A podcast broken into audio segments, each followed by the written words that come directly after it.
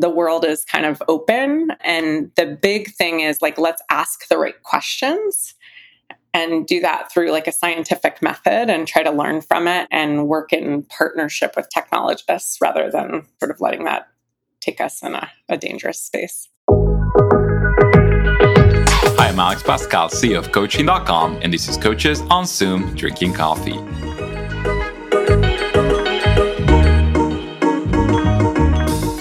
My guest today is an organizational psychologist, technologist, and leadership coach. She's the author of The Practical Guide to HR Analytics and co author of The Coaching Shift How a Coaching Mindset and Skills Can Change You, Your Interactions, and the World Around You.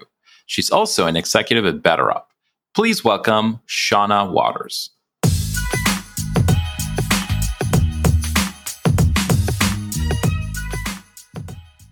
Hi, Shonna.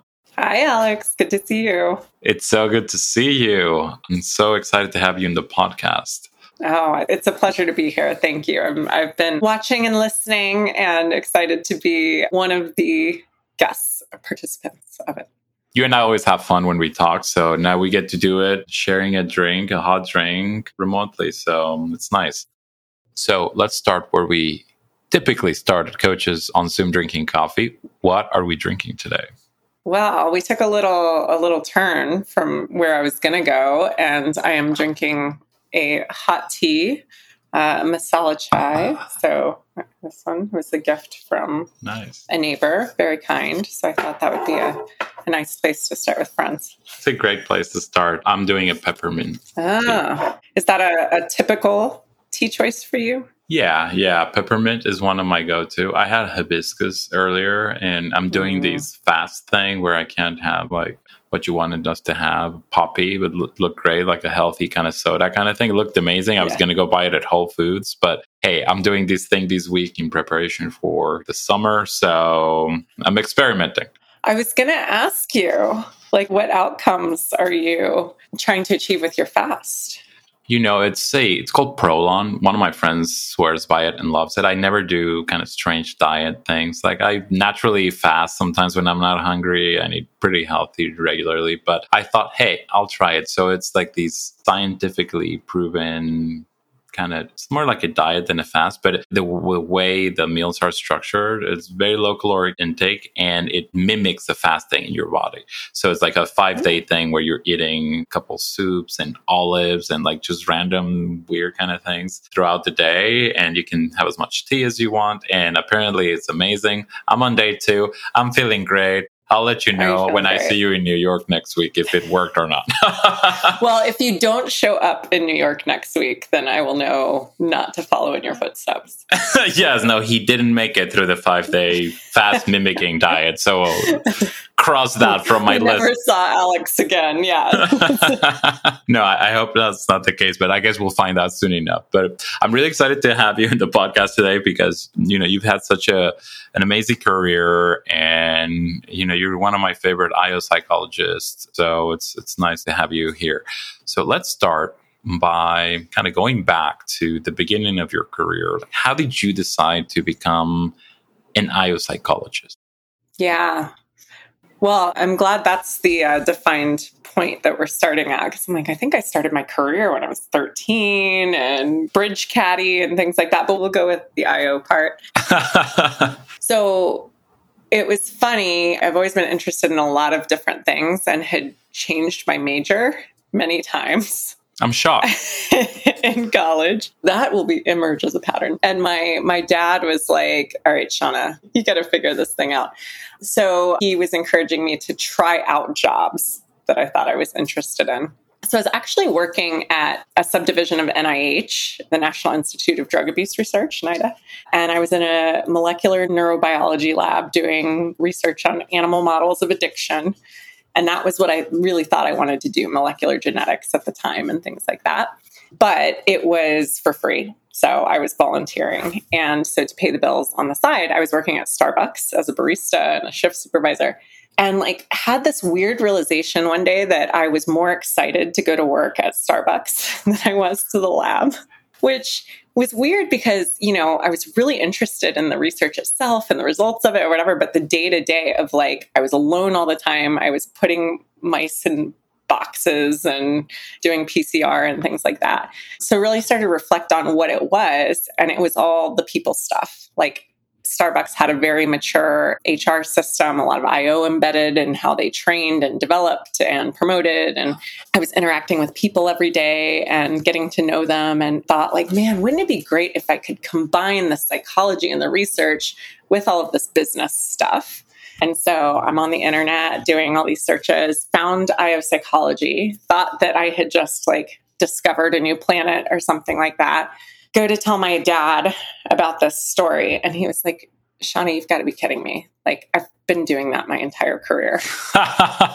he was a psychometrician by training. Oh, wow. But had been in military research and organizational settings ever since he had gotten out of the military. So I didn't understand that program manager meant that. I thought it was something with computers. He was on a computer all day. So anyways, I ended up being lucky enough to, you know, get some some applied experience you know, while I was still an undergrad and fell in love.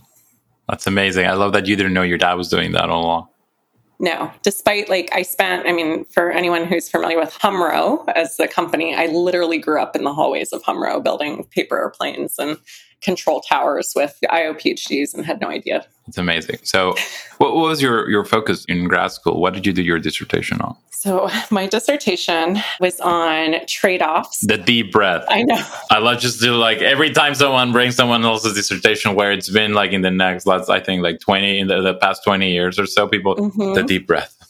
Yeah, well, it's funny because, you know, I love that you and I have a, a shared close friend, Brodie Riordan, my co author and co instructor at Georgetown, who, like hers, it's like managerial coaching. It's great, you know, easy, it sounds relatable. Mine, it was on trade offs in validity and adverse impact in using general intelligence or specific ability measures. So it was not quite as relatable, but very interesting. And the, the grand story there is that I've always been interested in very like applied problems. So lots of research that things like intelligence are very predictive of all kinds of life outcomes, including job performance. But we know that they also result in subgroup differences which is much less than ideal if you also care about diversity and creativity and all of that. So that's what I studied. I was really interested in fairness and bias at work and, mm-hmm. you know, ultimately how we create better places to work, but also happier employees.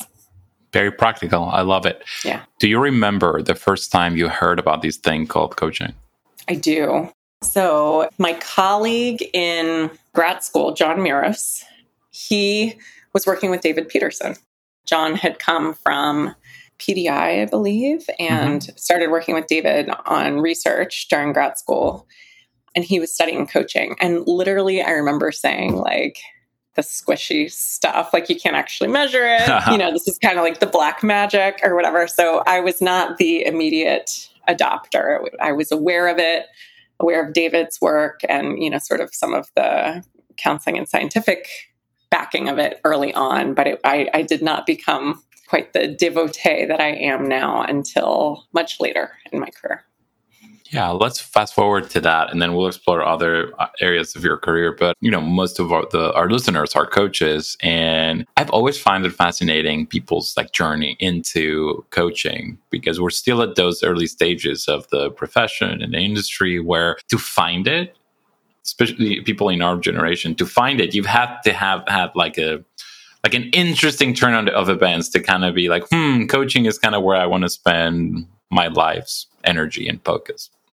Yeah, for sure. I mean, for me, you know, as I was alluding to, I really spent the first half of my career very focused on the measurement side of mm-hmm. things. So I joke it's like I was turning people into numbers before I spent a lot of time talking to them. but I had done like really broad range consulting for the first 12 years at, at HumRRO and PDRI. And during that time, I did some organizational development work and organizational effectiveness work, and I had debriefed 360s with senior executives. And so I was dabbling in adjacent areas. But it wasn't until I took an internal role, first building selection systems for a mid-sized government agency, and then shifting over into the OD, OE side of, of that work, that I, I really realized that even measurement work is change management work. And at the end of the day, like I had this really robust skill set around like individual measurement and organizational intervention, but really was lacking at individual intervention. Like IOs generally are not trained really well to intervene at an individual level. We tend to study people in the aggregate. And so I was doing some OD work and kept finding that like so often it came back to the leader and was then in this position where like okay now i as consultant have to go in and help this leader change mm-hmm. and felt really ill-equipped i was also going through some like personal change like work-life balance stuff in my own life and i was lucky enough to have two really great mentors at the agency who had gone through georgetown's coaching program and advocated for me to go through it too. They thought it would be both helpful for me in my personal journey, but also as a professional. So I went through that and, you know, like as it is for many coaches, it was life changing, really sort of intoxicated by how life changing and transformational coaching can be. But as an IO psychologist, as a multi systems person, and someone who dispositionally is not that patient, I was like, okay, but how do we scale this? Like, how do we get it to more people? How do we make it so that, like, when we're coaching this individual and they're changing so much, but the company's not or their situation isn't, like, how do we affect that too? Mm-hmm. And that's sort of what led me to looking at the intersection of technology. Love that frame. And before we get to the intersection of technology, which I think is going to be a really fun part of the conversation, you had also a number of years where you worked at SHRM. yeah. And so, what were you doing there? Because I think that was the step in your career kind of headed to to BetterUp, right? It was, yeah. So it was really interesting. I went through coach training, started coaching people, you know, joined the coaching community of practice at the agency I was in, was using it in more of my my day-to-day work, even through the lens of like HR systems design mm-hmm. at the agency. And I was engaged in a lot of like enterprise level transformation efforts. But what I kept finding was that the business or the mission in the case of an agency they were never the barriers to change. Like they generally like got on board or whatever. But i experienced a lot of friction with my hr colleagues. And some of it was around like not having sort of a coaching mindset. Some of it mm-hmm. was around not having as much like analytic or data fluency. And so I decided that that was the problem set I wanted to be in. And so an opportunity became available to lead the research department at SHRM. So I took a VP of research role at SHRM to help them shift the kind of research they were doing from more like survey, just sort of reporting, strict reporting out to a more scientifically oriented research agenda. Really cool. And then you align with your vision and mission of scaling coaching. So, how was the journey coming into BetterUp? I think you started there around 2017. Is that accurate? Yeah. So, I came in right after our Series B round of funding. So, it was about 50 employees at that time. And I think officially on the same day that that I started, Levi Nieminen also started. So he was another IO, but we were really the first IO psychologists at BetterUp. And we were in these like very like hybrid roles where portion of our portfolio was driving and leading research projects a portion of it was supporting you know marketing and building out content and things like that also supporting our customers directly both you know as they're considering purchasing the solution but also once they're their customers and helping them understand like the the data and the insights that they were getting such an interesting time for coaching and technology we're coming on to approaching like the 10th year of what i kind of ascribe as to kind of the emergence of coaching and technology or tech enabled coaching. I started CoachLogix that became coaching.com in 2012. So back then, there was really, really nothing in terms of technology and coaching. It was essentially spreadsheets were probably better than the systems and platforms that we were using in coaching back then. But then in the mid kind of 2010s, the tech enabled coaching model started and i credit betterup with like the being the first company that really scaled up tech enabled coaching which for me what that means is really at the core an attention and a focus on the coachee experience as part of coaching, which before just the experience of the coachee was not something that was considered. And when you add the layer of technology there, then it really opens up the pathway for rethinking the way coaching services are delivered, managed, marketed. The other thing that I, I would credit BetterUp with is really raising the global awareness of coaching not to the coach population that was already ascribing that coaching was the best thing in the world, but at the organizational level, at the individual level, where I think the millennials and Gen Zers are very development oriented. Um, in terms, you know, I don't love generalizing in terms of generated generations, but some things are applicable. They're very development oriented. So the idea that you could have a coach and that hierarchically that something that was meant for the top now can be accessed by everyone i think that caught on fire and that's kind of where we are almost 10 years later the landscape of coaching has really changed and it's difficult to think about coaching without technology so we'd love to hear some of yeah. your high level thoughts before we get into some of the specific areas that we can tackle on coaching and tech which is so exciting yeah, it's so true. And there's so many aspects of it. Like, I can even remember when I went through coach training, you know, and we were having to do our pro bono coaching and all of this. Like, I didn't think I would like coaching virtually. Yeah. Like I get so much energy from being with people and I get so much data from being with people that I I hate really didn't think I would take to coaching on a phone or coaching via a video platform so like this idea that that's happening at scale and everything and you know breaking down boundaries and which by the way i did actually really like it. It gave me access to a whole different kind of or set of data but, but you're right. People were like is coaching as effective over the phone and video as it is in person?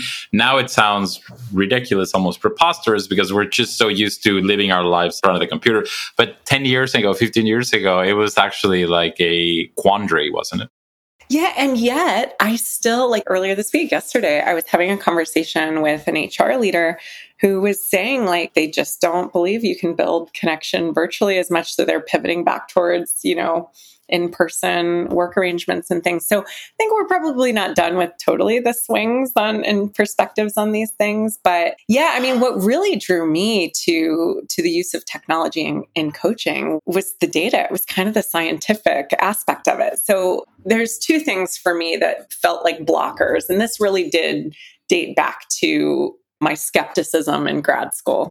So the first was that inherently, by it being a confidential one to one conversation, it makes it hard to study, right? And if we can't study it, it makes it really hard to know like how do we know if it's good? How do we know if it's working? How do i as a coach get better? Like there's a lot of celebrity coaches. Like how do we know that they're really the best versus they're the most well known you know like there's just there's so much like of just like a cloud of mystique over that. But the second thing is like for a company to make an investment in coaching to a large population and if we think it helps people that's what we want we have to be able to tie it to business goals and outcomes and things like that. And if we don't have visibility into like measuring what's happening and what's really changing as a result of it, we can't make those connections.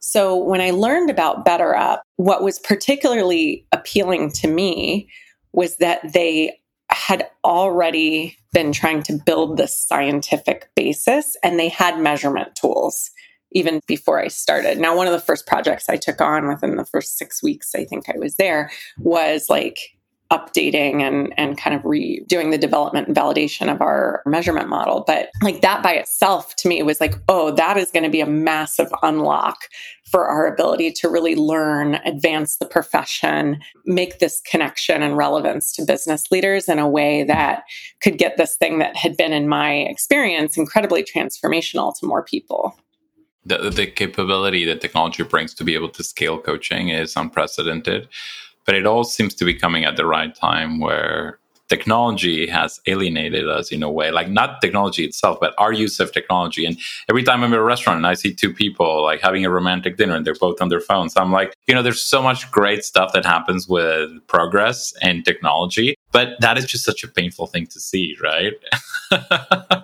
I was going to say my three year old the other day told me that she wanted to go to a sushi restaurant because one time we went with the uh-huh. family uh-huh. and it was a nice sushi restaurant. So we had brought her iPad Turned out that's like now her association is like I like sushi because I get to use my iPad. Wow, that is terrible. that Terrible. is funny, frightening, and kind of cute. Mhm. totally a mom win, right? totally. I, I mean, I can't believe you have like you've done all the things you've done in your career, and you have a husband and three kids and two dogs, and apparently you lost your cat a couple months ago. I did. I lost my cat. I'm so sorry. I know Bacchus.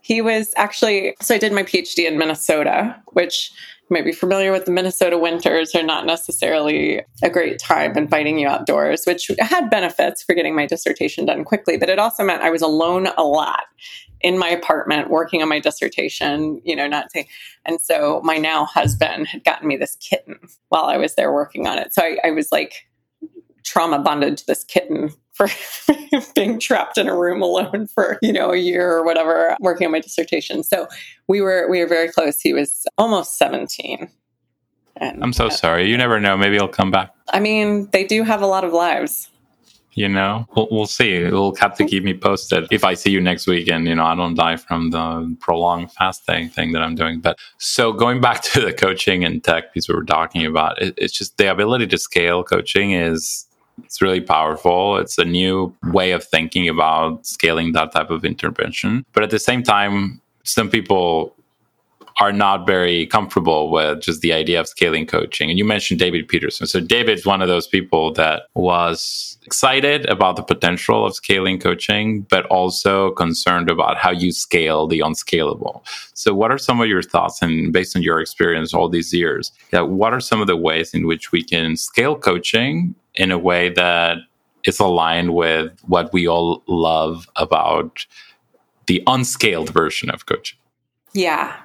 I love that question. And i can share some of some of my thoughts on that and perspective but i mean alex i think one of the reason why you and i always have so much fun is like you're the ultimate scholar on these topics right? So would love you to to chime in disagree challenge me like we can do a little debate I love it. We always have very healthy debates. I we love it. do we do i think but we can uh disagree about an issue not with each other so Which is hard to find these days at large in society, I find. I feel like we take our positions so personally, then when Yeah. someone attacks a view, it's almost like it's like a personal attack. And uh, I, that's one of the things I think we have to cure in our society as a whole to be able to have conversations and hold a space where we can actually think, well, maybe I'm not 100% right, or maybe this person is offending me, but you know, it's it's how I'm interpreting it, and we have to process that together, right?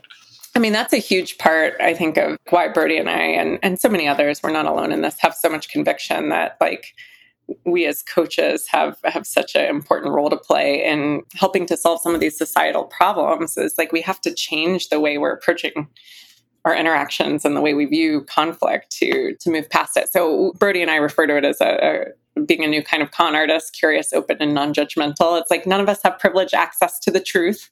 I can be curious about why you and I disagree and, and learn more.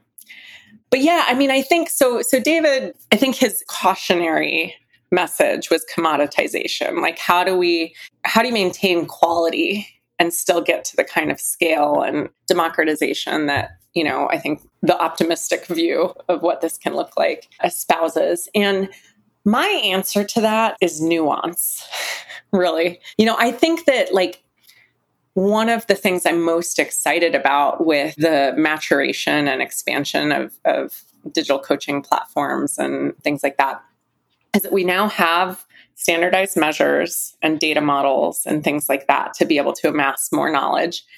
We have more and more diverse populations, both of coaches and of coachees. And what that will eventually enable us to do is get a lot more precise about who needs what when. So, for example, there are a million different backgrounds that coaches have and a million different problems that a coachee comes to a conversation with. Well, what kind of background is needed for what type of problem set? Is it always coaching? We have all these adjacent, like one to one helping professions like mentoring, specialist coaching, which is probably, you know, it's, it's kind of a different thing than developmental process coaching. And we have peer coaching, we have managerial coaching. Like, how do we help people figure out even therapy. What's the thing that is going to best help them in that moment? And there are times where that could be technology, or that could be not a live conversation, but an asynchronous conversation. It could be learning resources. And so, you know, I think there's a lot of opportunity to say, like, if we step back from coaching defined as we have thought of it and what it has looked like historically, and instead go problem first, like, what are we trying to do? What are we trying to solve?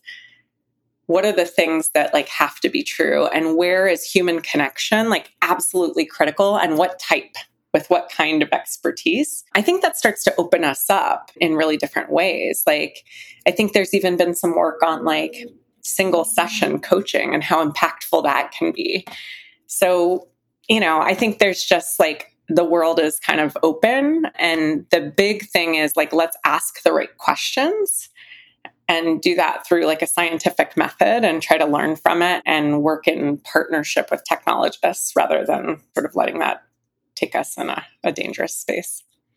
So many things to unpack there. And I think one of the the threads going across, you know, that that answer is really around just what scale can do to a profession like coaching just understanding like all the sorts of things that people are working on and understanding how to match coaches and coaches not just based in geography and like time zone for example but also understand what kind of engagement design is needed and being able to eventually have like some predictive analytics that will tell you for this engagement we recommend three sessions or 30 sessions right. and i mean we're seeing it with the sudden explosion of AI models that are everywhere. It used to be something that, you know, geeks and VCs would get excited about. Now the VCs are still excited about, but now you have everyone excited about like ChatGPT and, you know, I'm planning a, a vacation, right? I've been thinking how cool to the point where you can actually go and say, "Hey, ChatGPT, I'm looking to go to this place, and this is how much I want to spend, and I'm interested in food," and it just spits out a whole thing. That is essentially like your trip, and it's based on exactly what you were looking for. Bringing that back to coaching is i think with the amounts of data and, and, the data models that you have underpinning that volume and flow of coaching work it really starts to open a new landscape and horizons for what coaching can do and how it should do it. It's not only what can do, but also how we should go about doing it. I still think we're in the early stages of being oh, able yeah. to leverage that, but the promise, I think, is substantially enough to underpin the value of a lot of the experiments that we are doing. And my whole point with coaching and technology for the last many years has been we just need to treat it as we're experimenting. Like we can't say we found the holy grail of how you scale coaching. It's really, well, there's this potential of combining technology and coaching and there's all these things we're going to be learning over the next five ten years. And that's where i think some of the like commercial models and the research models converge and maybe there's not as much uh, alignment as there could be. But overall i think the rising tide is lifting all boats. Yeah I totally agree with that. And I, I think we also, like, at the end of the day, like, AI is math, and we trust math for all sorts of things. Uh, and, and so some of it, I, I just feel like there's this, like, aura of, I don't know, like we sort of lose the the essence of what's really happening and what we're exploring what we're experimenting with i think sometimes through like the media stuff and noise, but it can be used for all sorts of things. It's it's a great pattern recognition tool, right? So even think about my own coaching sessions. By the way, I'm a nightmare of a client. Always say no to me. But why? No now we have to unpack that. Why well, why are you? this is where i'm going right? I do so much like embodied self coaching that like then mm-hmm. i get to mm-hmm. the session i'm like oh gosh like how do i want to spend it? What do i want to talk about? Right? So even the idea of can we use ai and a very like conversational simplistic tool to even help someone get to the point of like clarity on what they want to work on so i don't spend the first half of every coaching session figuring out or like meandering around like my real like the real issue I want to dig into. Or just reducing some of the cognitive load of the coach on coaching someone this morning. It's like going back what did we talk about last time? What are the accountability mechanisms I need to be driving? Like automatically put that on my calendar so I remember to reach out and check in on something. Like just there's so many different ways I think that we can use these tools that don't even necessarily have to touch the direct coaching experience. So I think we have to just like get over some of the the like fear and lore of it and just say like it's a tool like anything else just like we were uh, the video will never work and it'll degrade and everything. I think the same is true for a lot of this. Yeah. So much to unpack there around just the use of technology. And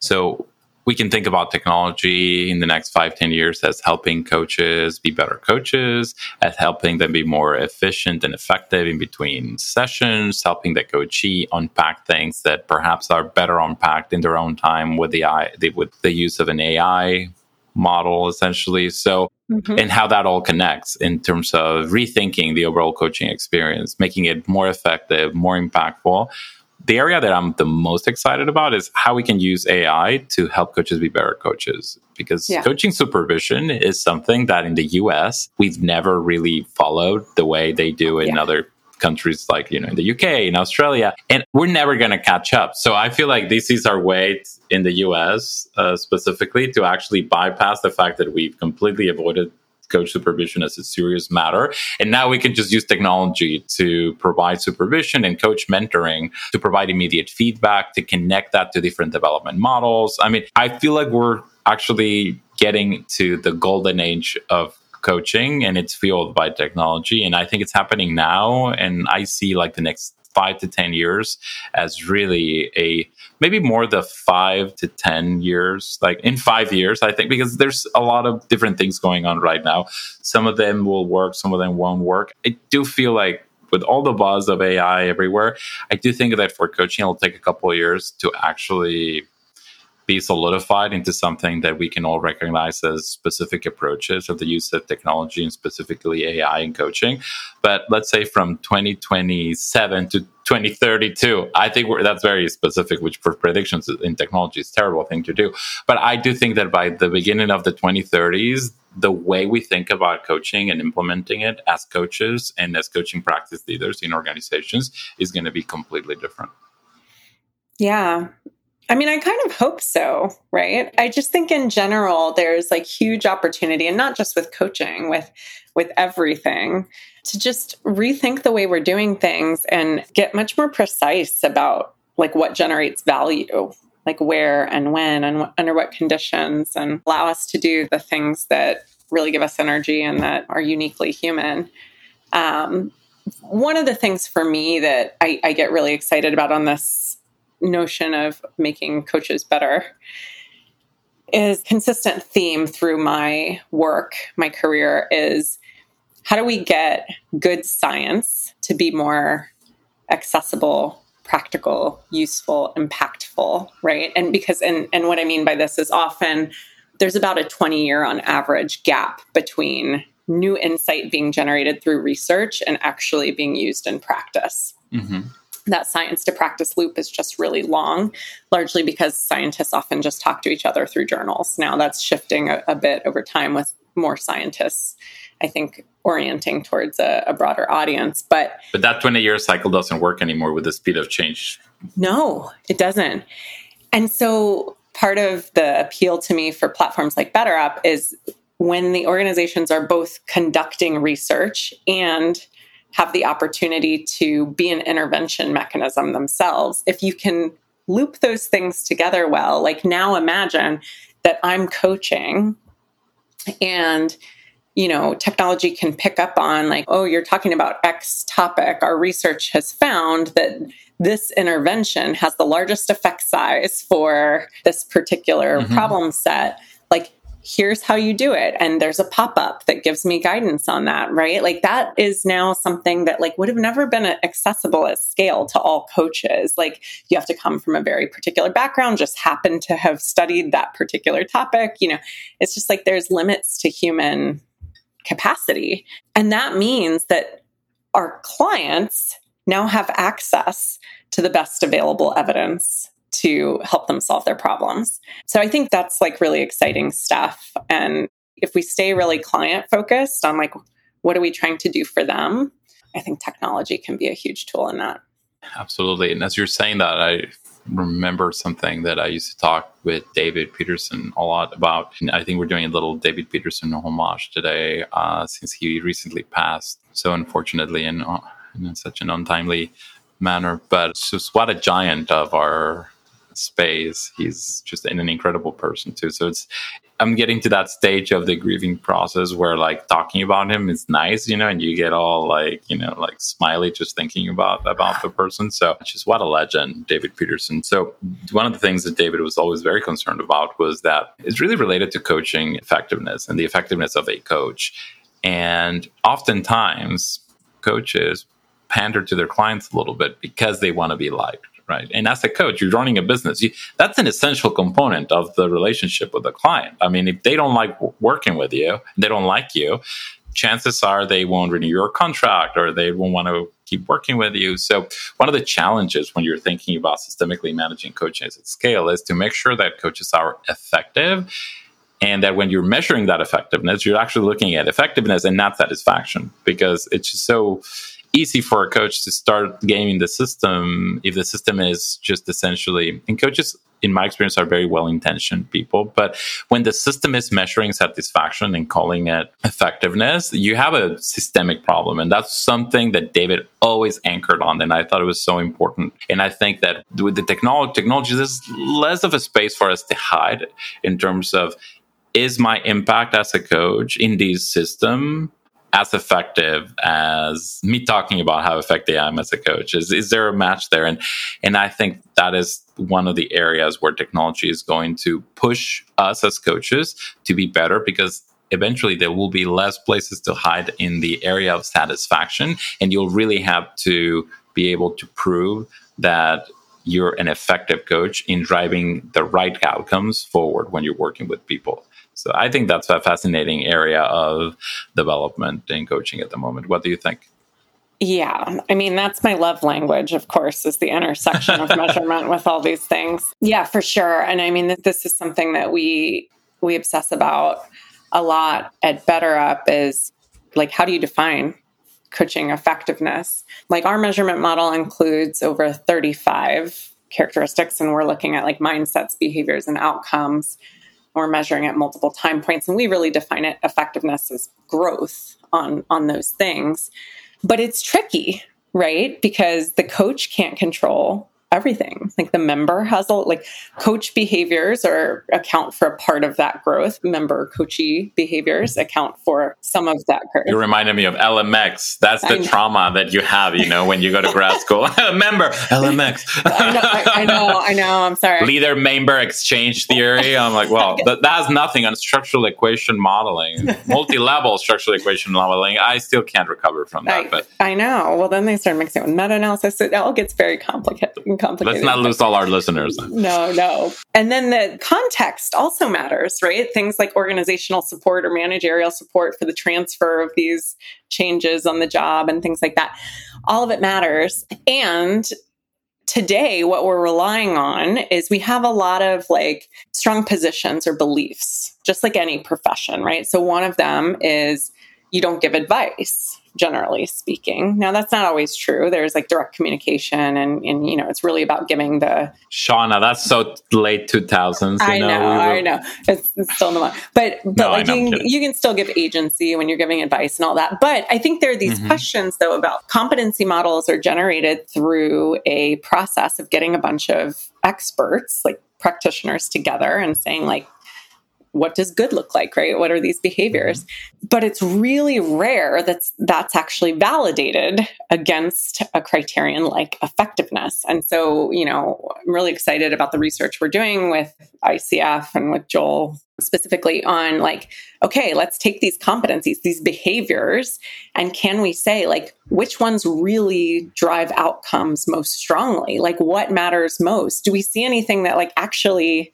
it doesn't have the effect we expect on coaching outcomes and things like that. As far as I understand, the ICF competencies are not validated.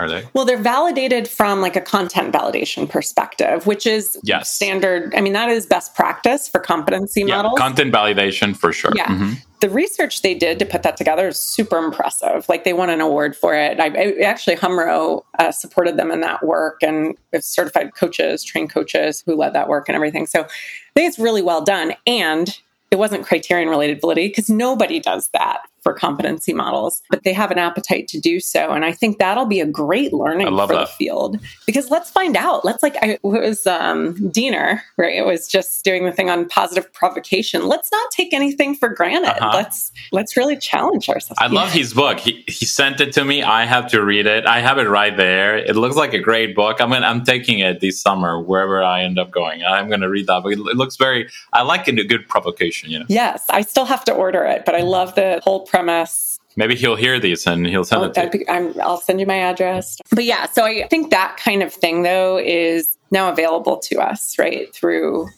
through these kind of research opportunities. As we head to the latter stages of our conversation today, so what are you excited about? For we're talking about the next five, ten years. Like, what gets Shonna excited?